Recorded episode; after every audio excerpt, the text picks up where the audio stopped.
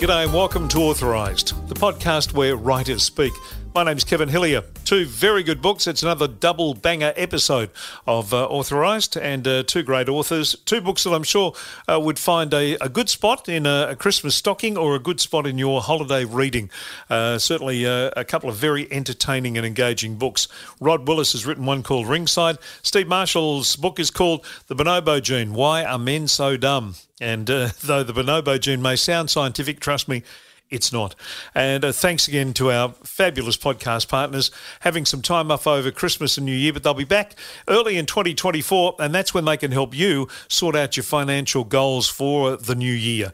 So if you've been uh, sitting around working out, uh, you know, that your money isn't working for you, or it's not doing as much as you want it to do, or it's not in the areas you want it to be in, or you don't understand some areas of uh, the way your finances are put together, give them a call, have a chat, and they'll uh, they'll be only too happy to help you out. Simple as giving them a call on double nine seven four eight triple three, or go to their website cscg.com.au.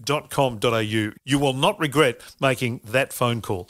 Rod Willis had uh, 32 years in a managerial capacity with Cold Chisel.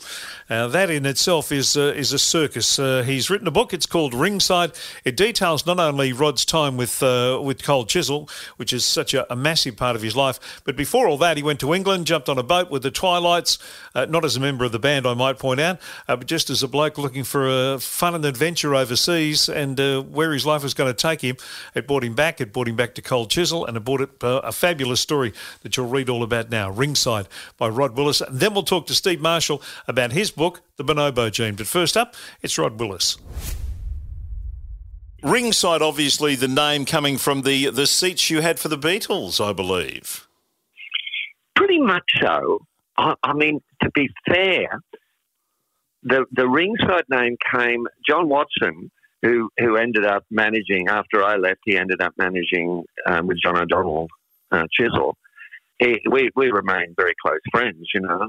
And he said, "Oh, you've got to call it Ringside." Because Ringside was the, the name of the the last tour that we ever did, or together as such, yeah. you know. But yes, it, it pretty much sparked from that. Well, it came from the fact is that I looked at it and I go, my life has been on the ringside when I think about it, yeah. you know, and and also with the Beatles there, you know, at Sydney Stadium, I went back and I looked at the um, photos of the Beatles at the Sydney Stadium, and so whatever age I was, how young, you know, um, and lo and behold, above the door because I remember it was like an old boxing arena, yeah. and it had ringside, and I thought, hey, all, all, all, it's all, all the uh, what stars are aligning and the planets are aligning. this has got to be it, and it just made sense. You know, it's a great, it's a great title, and it really does signify what I've done my whole life. You know, been on the ringside. You yeah. know. And and let's be honest, if you if you equate it to TV ringside, the boxing uh, television program that we watched as kids, uh, there was a bit yeah. of that, there was a bit of that going on in Cold Chisel as well. Plenty of that, yeah. Rod, it's, it's funny, a, you know. It's a very easy book to read. Was it an easy book for you to write because it's your story and you had to go to places that you probably, uh, you know, didn't really want to go and, and yeah, explore times, to? Yeah. Was it hard? Yeah. Um, yeah, at, at certain times, yes. It's quite cathartic. Um, I mean, initially, I was probably looking at writing a book about Chisel and Icehouse and you know the bands that I'd worked with, and then and then of course I started. I go, well, I can't tell this story without telling the backstory, and of course you start going back, and then you go, right, okay, okay, there's only one way. We start from, and I wrote my birth date down, and I wrote the next year, and I wrote the next year, and then you start to fill in uh, things uh, you know, and then of course you get to certain stages in your in your life and there's things, especially when you were young, you know, um, like I went through, you know, um, sexual harassment and yep. you know that kind of thing, you know, and most people probably leave those out. And I thought, oh, you know what, these sort of things are, are, are, are suppressed as such, and, and people don't relate to them. Oh, it wouldn't happen to me, or it wouldn't happen to that guy. You know, yeah. so I, I, kept those sort of things in. And you know, I, as you know, like you know, I came from that from reading it. You know, I came from a dysfunctional family, yep. and you know, I thought it was really. I, I didn't know, Kev, whether it, it, was going to be left in there in, in the end result because I just wrote from the heart as such and what and what I remembered and how they how they felt. And then when I first had somebody have a read of it, uh, which was the editor as such, Jeff Apter, who's written many, many books, like Yeah, 30 I odd books, Jeff, you yeah. know.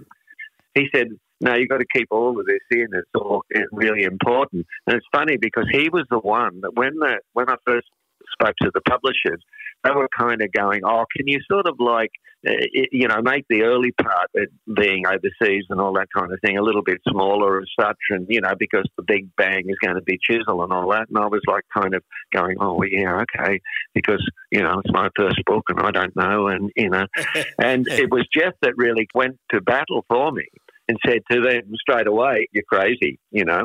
This, it, without this, it doesn't the whole story. And I found, funnily enough, even talking to a radio station like 4BC this morning, they were they they talked to me. They said, you know, about growing up and and, and you know seeing the Beatles and, and moving to England when I was 18 years of age, and then working with Fleetwood Macs and you know all of the different bands that I work with, and then going to America and traveling in America at that time, you know.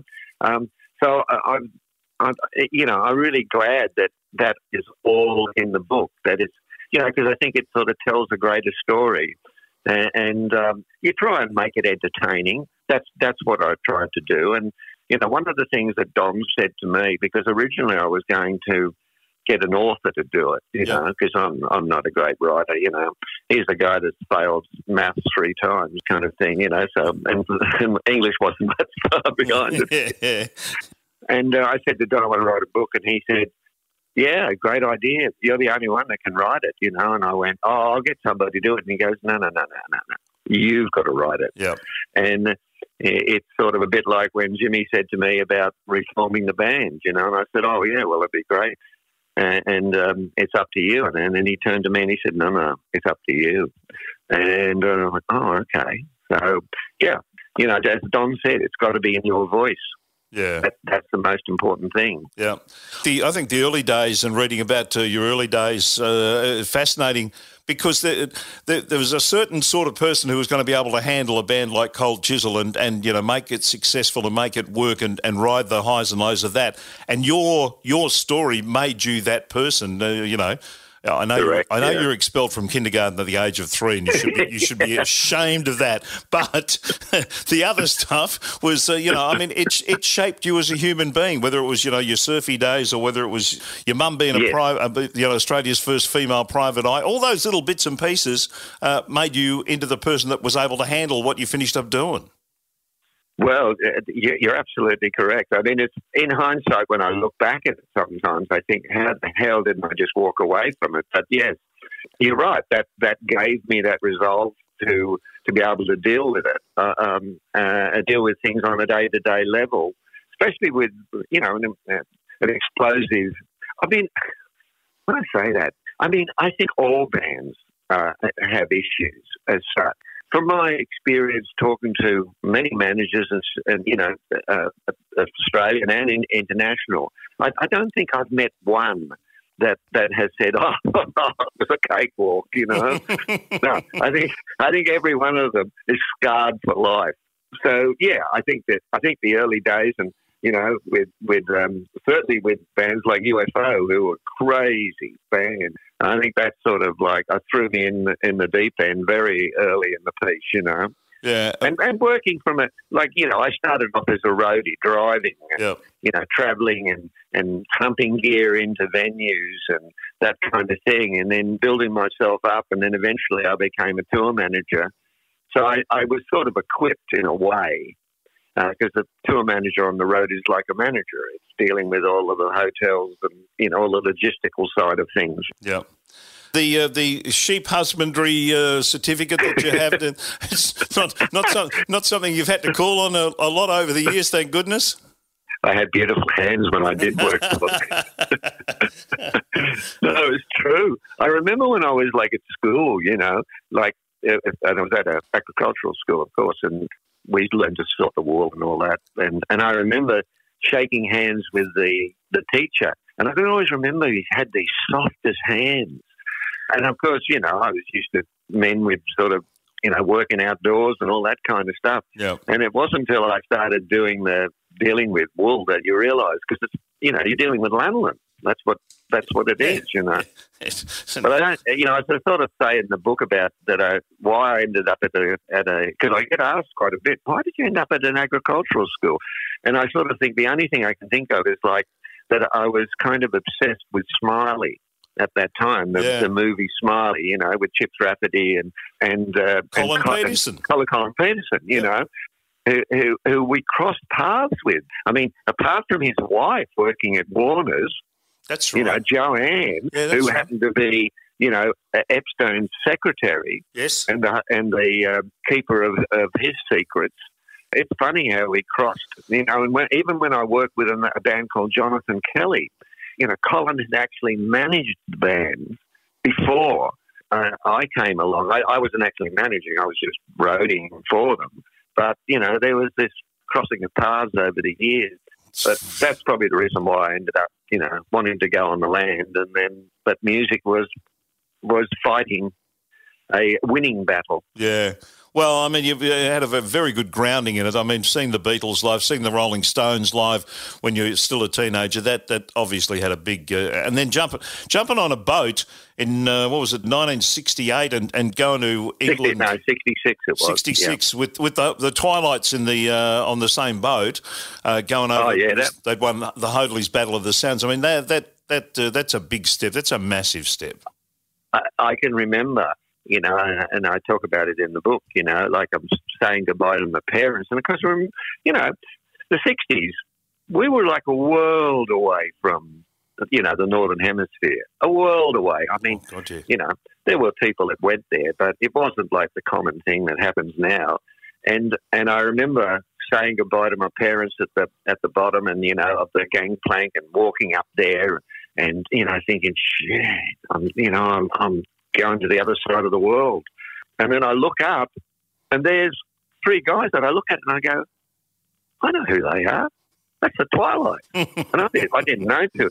So, of course, you know, uh, it's funny. I only was talking to Glenn, Glenn Shorrock about, well, I don't know, a month ago because I had to ring him about something, and and we were having a laugh about it because I've known him since that time, 1966. You know, yeah. but we we got to know each other, and that was like wonderful. So we're on the boat, they're they're they're contracted to play. I don't know, let's say two or three times a week. And there's a, and there's a you know myself and a similar kind of age group people, and so it was just wonderful. It was like having it was like having Cold Chisel uh, as your private, you know, in your private ballroom, so to speak. You know, anywhere we were having fun and whatever, and visiting all these new places and being best of buddies with them. Yeah, uh, yeah, it was it was a it was a wonderful thing. It was probably better than having Luigi and and and Giuseppe playing, you know, Solomiro in the, you know, all the way to, yes. to, to to England, you know with the with sitting down and, and, and going through the, the when we talk about the chisel days and, and how that all yep. started for you in, in the, you know that late part of the seventies, your memories of that were did, did they just all flood back or did you have to kind of uh, did you did you need prompts or did you go back and well, did you keep a journal of any description back yeah, in those yeah, days? I, well, I kept diaries, but yeah, but the, the diaries were purely for business, but it gave me an insight into what was going on at the time. But I also kept all my notepads. Ah. Now, that was fine, except I never wrote on the notepads, you know, 12th of August, 1978 or something, you know, so I had to go through these pads and try and work out as I'm reading them, going, okay, oh, okay, this this is the 8th, 8th of September, 1979. Okay. Um, so I kind of, that helped I, I had given Michael Lawrence an access a few years earlier to all my uh, uh, you know information and whatever, and he put a chronology together, which oh, still right exists. Yeah, still exists. And that was very helpful in going back. And of course, he, he was getting the stuff off me, and then I ended up getting the stuff off him. If you know what I mean, you yeah. know, when I, I call it the Bible. Geez, mm-hmm. I better get the Bible and have a look at what's going on. In fact, I've, I've got it like sitting about two two feet away from me at the moment. You know, uh, I still look at it. You know, uh, as such. But yeah, mainly through I was able to reconstruct the timeline. I also, when Dirty Pool folded, I kept all of the booking sheets and so I could go back through them and and also be able to work out uh, what the sort of money the band was getting paid at that time because that's you know it's fairly important because you you know you've got to keep these things in perspective that yeah. you know at times uh, it's a bit like the story I say about Chris Murphy, who went on to manage INXS and whatever, and was a very successful agent when I first got associated with Cold Chisel. And I remember talking to him about, you know, saying how, you know, oh, this Chisel is such a great band. He said, oh, yeah, they're a, they're a good band. They're a good bar band, but, you know, they'll never be bigger than Kevin Borich. well, of course, I, I don't look at that as dissing Kevin because Kevin was earning $1,500 a show, and and Cold Chisel was learning uh, one hundred and fifty dollars a show. You know, so it's a, you know it wasn't having to go at Kevin. It's just like that was a fact at the time. You know, and that's amazing. When you when you talk about Cold Chisel and you talk about them, you know, living on couches and, and not having anywhere to, to, to live, and the success that they had. Uh, I mean, I know that changed as as it as they went along, but in those early days, uh, the adult in the room was Don you could kind of rely on Don, and that's why it ended up really, in reality, it was very much a teamwork. Don and myself worked together.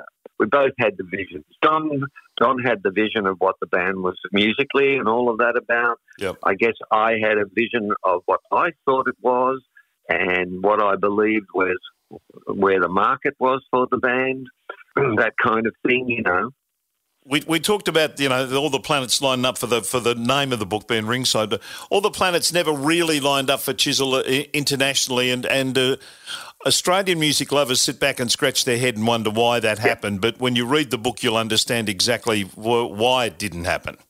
Yeah, I, I try to explain it in the in the book, and you know initially you can blame the songs. You can say, okay, they didn't release the right singles. Yeah. But then again, you know, it was very difficult for the band. Like a lot of people say, oh, well, INXS went and, and, and sort of lived in America as such, you know. Yeah, quite right.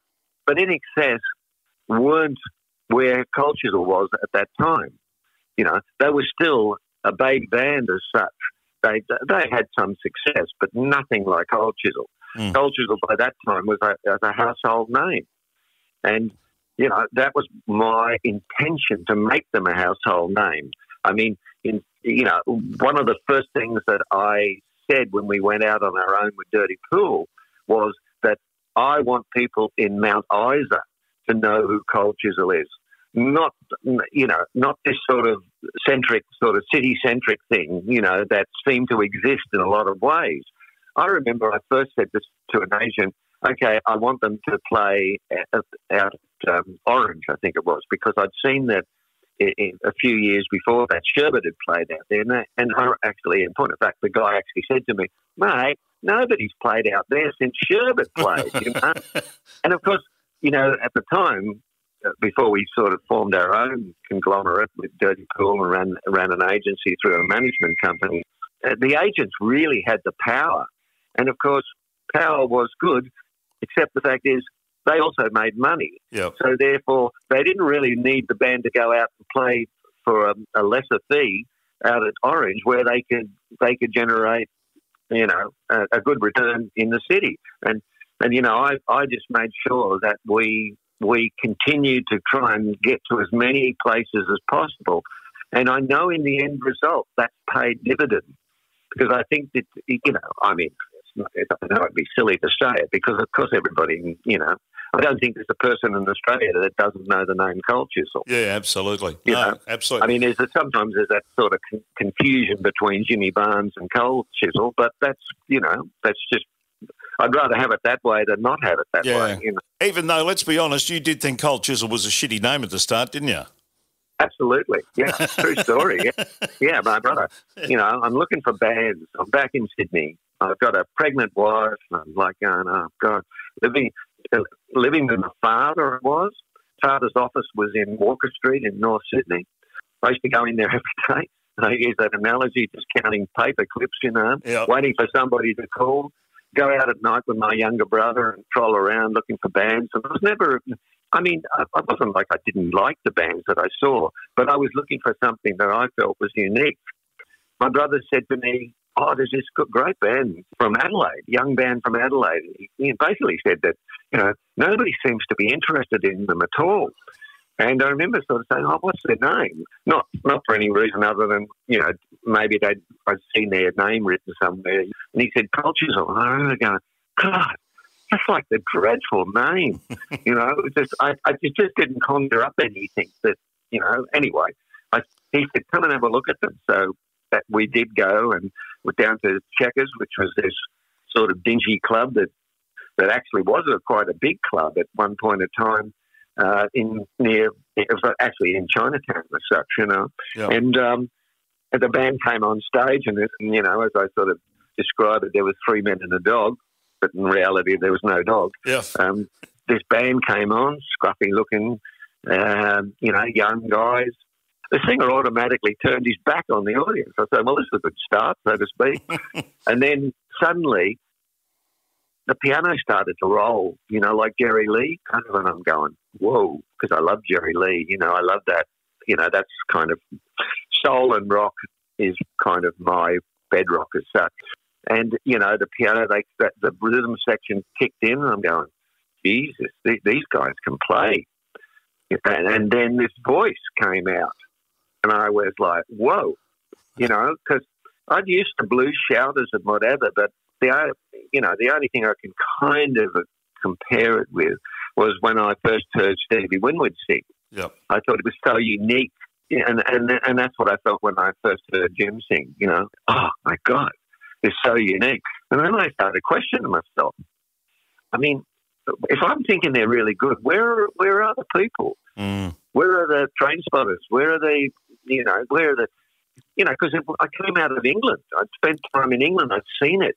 I've seen Led Zeppelin, right? I've seen the Cream. I've seen the Cream before they really hit. I've seen Pink Floyd when they first started, you know, and you know you knew by the, the crowds that would turn, you turn up and whatever. It was like generated either through the music papers or whatever, or just word of mouth as such, you know.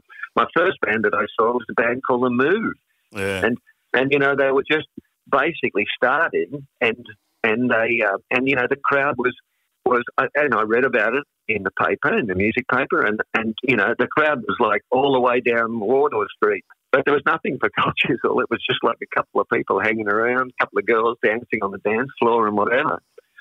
But I thought that, you know, um, they've got something. They've really got something. Yeah. Uh, there was no doubt about that. The book details the breakup of the band, that the, that uh, what is now one of the most celebrated moments in Australian music history with the Countdown Awards in '81, um, which is a great story that people should read. Uh, there, There's a, it's full of great stories. Rod, it's been a colourful life that you've led to this to this stage. It has. It has. Sometimes I have to step back. I guess it's only when I talk to people like yourself and well, sometimes just just ordinary punters, you know. They they either find out something about you, um, you know, and that it's kind of what they say. Wow, what a life you've lived. And you know, I just think, oh yeah, yeah, it's been pretty good. It's been, it's. Uh, and then when you know, writing the book, I guess I felt a lot more like, yeah, you know, I could see, you know, and that's what I sort of actually felt at the time when I'm writing the book. Okay, I've seen a lot of these things. I've been there. I've done that. I've got to include these in the book. I want people to sort of like feel the same kind of vibe that I had when I saw Led Zeppelin, and you know when I saw Cream, and when I saw Pink Floyd, or when I when I was in the same same dressing room as Muddy Waters. Like, wow, you know, this is this great history. So I, I wanted to make sure that all of those sort of kind of stories are, are in the book, you know. See, you had me at Alfred Hitchcock. Uh, I was when, when, the first famous person that you meet in the world is Alfred Hitchcock. I reckon you're off to a flyer. yeah, that's a true story too, isn't it? Yeah, it's great. You know, yeah, because Dad worked at MGM Films, you know, before yep. he started in television, became a television executive. But he worked, and I can't even remember, you know, because we we used to because Dad worked at MGM we got free passes into all the movies. So I think the only thing could be that Mum was taking me in there to to go to the movies or something, and then we went to see Dad. And um, you know, I I got Dad with television. You know, in those very early days when he yeah. worked at Channel Seven, I used to get trotted out to to, to, to be the, uh, the, the the kid that was you know uh, on hand to, to meet people and the Captain Fortune show. Like we used to, my brother and my sister used to. We get dragged on as the the obligatory um, hunters, so to speak. You know, so it was it was kind of funny doing meeting all of these sort of people. But yeah, you're right, Alfred Hitchcock. That I tell you, Kevin, there's two things: Alfred Hitchcock and Dad did Maurice Chevalier. Oh, and wow. apparently, I only found out years afterwards. I've got his autograph, rather. That's you know, and apparently Maurice Chevalier was like uh, very well known for not signing autographs. So I was, I've still got my autograph, autograph book that my dad had, and it's got Elizabeth Taylor and all these sort of people, you know, Frank Sinatra. So Goodness me. And being on a boat and meet, meeting Tony Bennett too, that would have been uh, that would have been nice. Oh, yeah, that was so cool. You know, I remember, you know, seeing him sitting there because it was the Paul Young tour. We brought Paul Young Yeah. out and, and um, CBS at the time, you of course, a Sony, you know, they they do the obligatory boat trips around. Uh, and, and I'm still to this day, you know, the, the sketch that he was doing, uh, I'm figuring that it pretty well is the painting that is that he did that's in the, you know, the uh, famous place in um, in New York. You Oh, know, right, okay. he was a he was a lovely guy, you know. Like it just, I just said, "Do you mind if I sit down?" And he said, "Yeah, great, sit down." And we had a chat, and he was just doodling away there with the. So I didn't know he was an artist till years afterwards. That that Yeah. was part of the thing, you know. I thought he was just like sketching and just because he wasn't really like relating to the rock and rollers that were, you know, um, you know, drinking. Drink, drinking uh, CBS's uh, bar too. You know, as you did, as, as, As one did. as As everyone did. Um, as we all did. Uh, yeah. Right, it's a, it's a great book, mate. It's it's a lovely read. I've uh, thoroughly enjoyed reading, and I'm sure people will love getting a copy of it and having a read about uh, about the life and times of you and Cold Chisel and Icehouse and uh, and all the things that happened in between. Congratulations on the book, mate. Well done. Thank you very much, Kevin. Really appreciate it, mate. It's a terrific book. I'm sure you're going to enjoy reading it over the holiday period. Ringside by Rod Willis. Uh, good on you, Rod. Well done. Thanks for joining us on the program. Steve Marshall is a bloke I worked with in radio many, many years ago, and I've watched uh, him in his career, which has gone through television and a whole lot of other areas as well, publicity and all sorts of areas. And now he's written a book. It's called The Bonobo Gene. It is hysterically funny. I'm sure you're going to enjoy this chat to explain exactly what the book's all about. Meet the author, Steve Marshall. Congratulations on the book. What took you so long to uh, to come up with the book? With all the things you've done in your uh, extensive, uh, you know, show business career over the years, Steve Marshall, why did a book take so long? Well, Kev, it's, um, it's one of those things, you know, you know um, I've always sort of had it in the back of my mind, I'd love to write a book, and, and they tend to say everybody has a book in them, and, and more often than not, that's where it should stay, you know, but uh, when when it got down, when we were in lockdown, I thought, well, you know, I'm stuck at home with, you know, two teenage boys who, who are supposedly studying, and uh, I didn't realise until then that just how important to the educational process that the PlayStation obviously is. so uh, I thought, um, I thought um, now's the time to, to, to maybe put something down on paper. So um, I, I thought uh, some sort of amu- semi-amusing memoir of thirty odd years in the media, or, or as you very kindly call it, a showbiz career, um, um, might might you know be fairly interesting. So I did that and gave it to a publisher, and he said, um, he said, "Oh, look, you know, it's not a proper memoir. You know,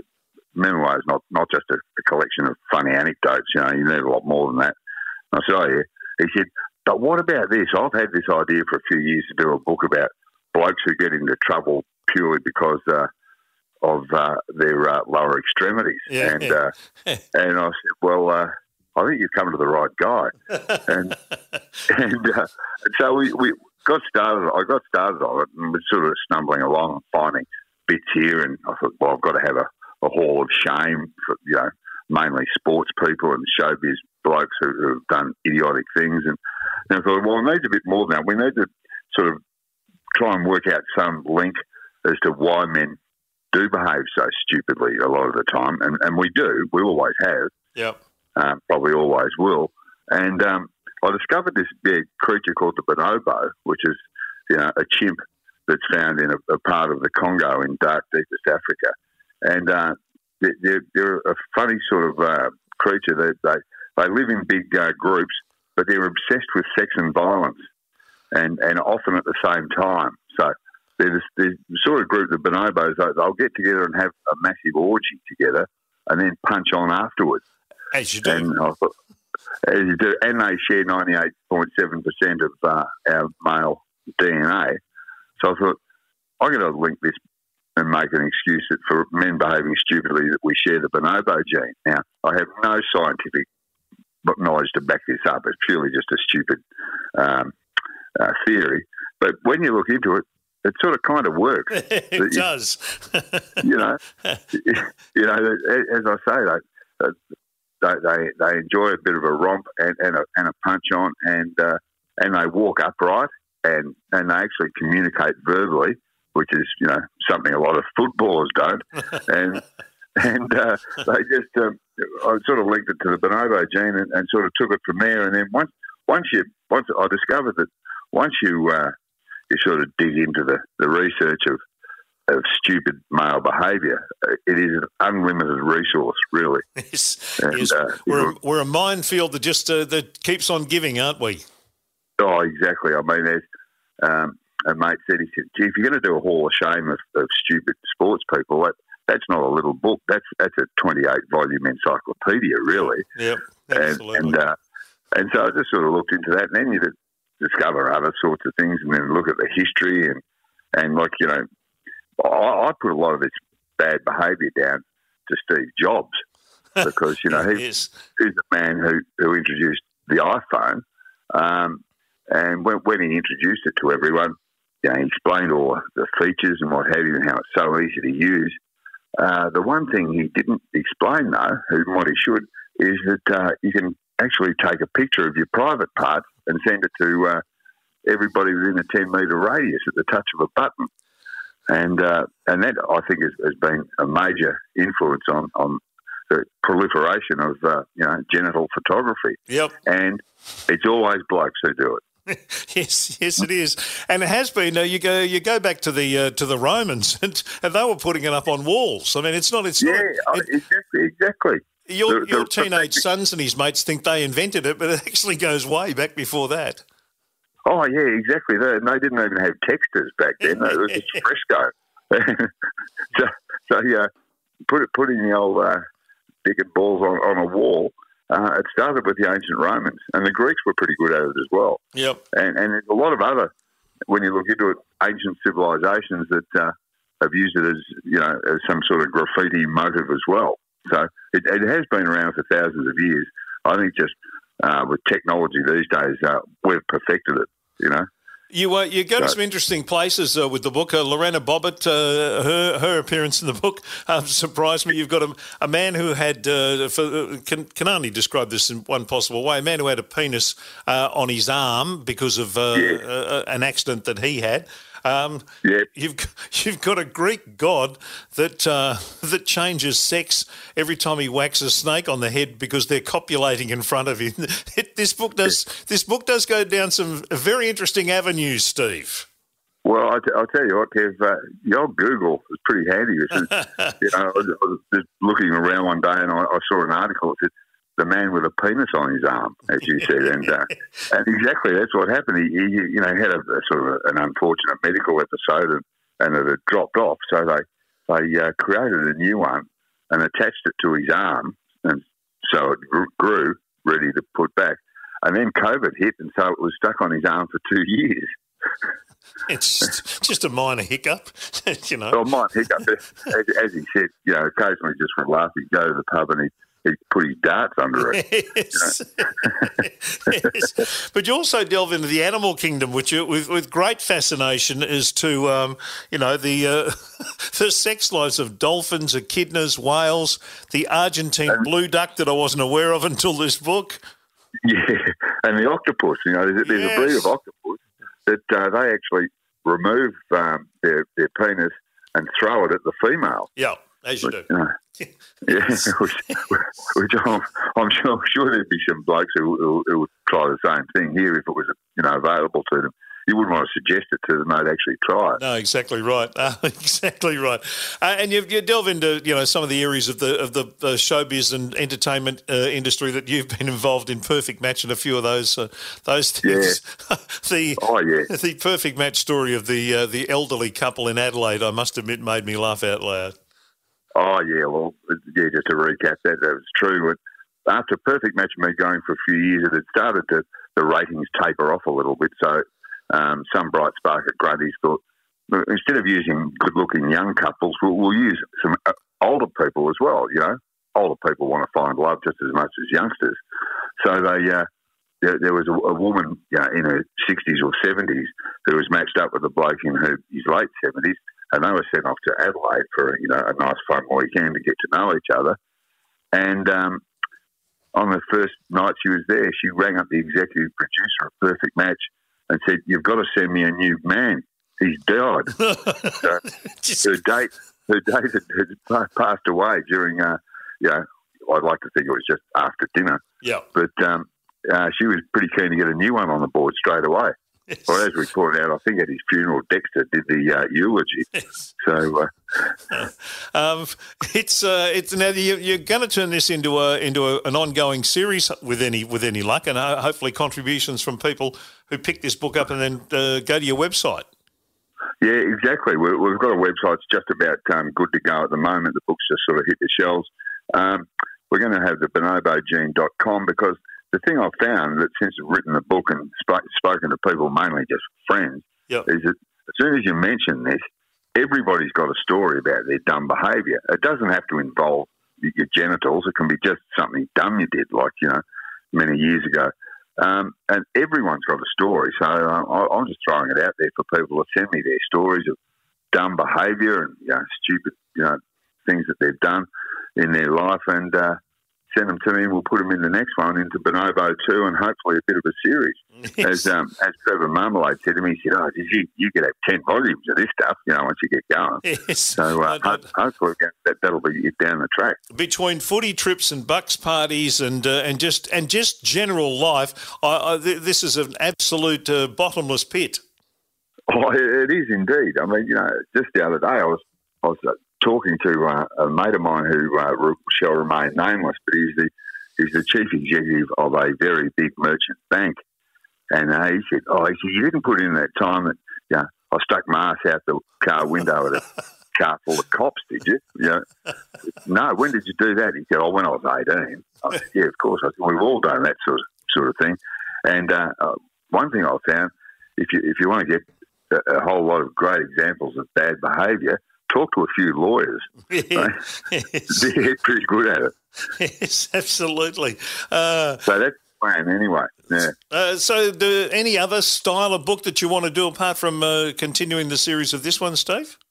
Well, yeah, I, I want to revisit the, the, memoir. Now I've had a bit of advice on it. There's still, again, there's a lot of great stories in there from working in radio. I mean, you, you and I go way back, radio yeah. stations, and uh, you know TV shows and TV stations, and working with you know meeting meeting some you know incredibly famous people. I was lucky enough to do you know when I was at Channel Ten, and and uh, you know I think I think probably my favourite that I ever met was Mel Blanc. You know the, the voice of Bugs Bunny. Oh and yeah, gee whiz. We, oh, well, I mean, I'll tell you a story. I, I was he was out here for the Logies, and I somehow managed to weasel my way into a dinner for him at the Flower Drum uh, in the city in Melbourne.